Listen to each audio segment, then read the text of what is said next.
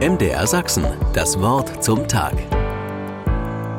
Im Herbst 1727 erlebt Johann Sebastian Bach einen seiner größten gesellschaftlichen Erfolge.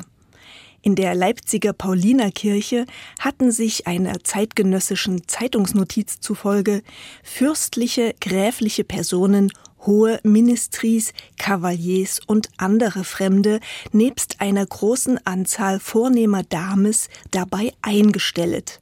Aufgeführt wurde eine Trauerode zu Ehren von Sachsens Kurfürstin Christiane Eberhardine. Diese war kurz zuvor mit 55 Jahren verstorben dein Sachsen, dein bestürztes Meißen, erstarrt.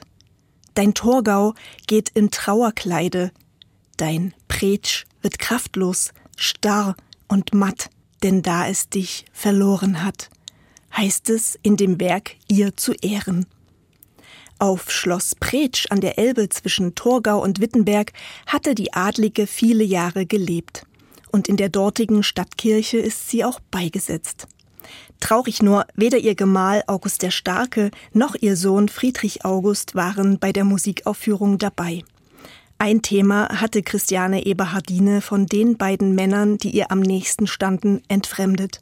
Das war der Glaube, die Frage der Konfession. Ihr Gatte wie ihr Sohn waren zum Katholizismus konvertiert, obwohl sich Christiane Eberhardine gemeinsam mit der Schwiegermutter Anna, mit der sie sich gut verstand, darum bemüht hatte, ihren Sohn im evangelischen Glauben zu bestärken, misslang das. Vielleicht auch durch die räumliche Entfernung zwischen Pretsch und Dresden. Was mag Christiane Eberhardine, die die Sachsen manchmal augenzwinkernd als Betsäule Sachsens bezeichneten, wichtig gewesen sein an ihrem evangelischen Glauben? Wer Kinder hat, wünscht sich, dass sie etwas mitnehmen oder wenigstens verstehen von dem, was das eigene Leben stärkt und reich macht. Auch ich.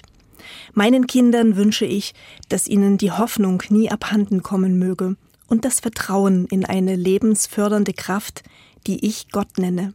Aber ob katholisch, lutherisch, methodistisch, die Konfession wäre mir heute gleich.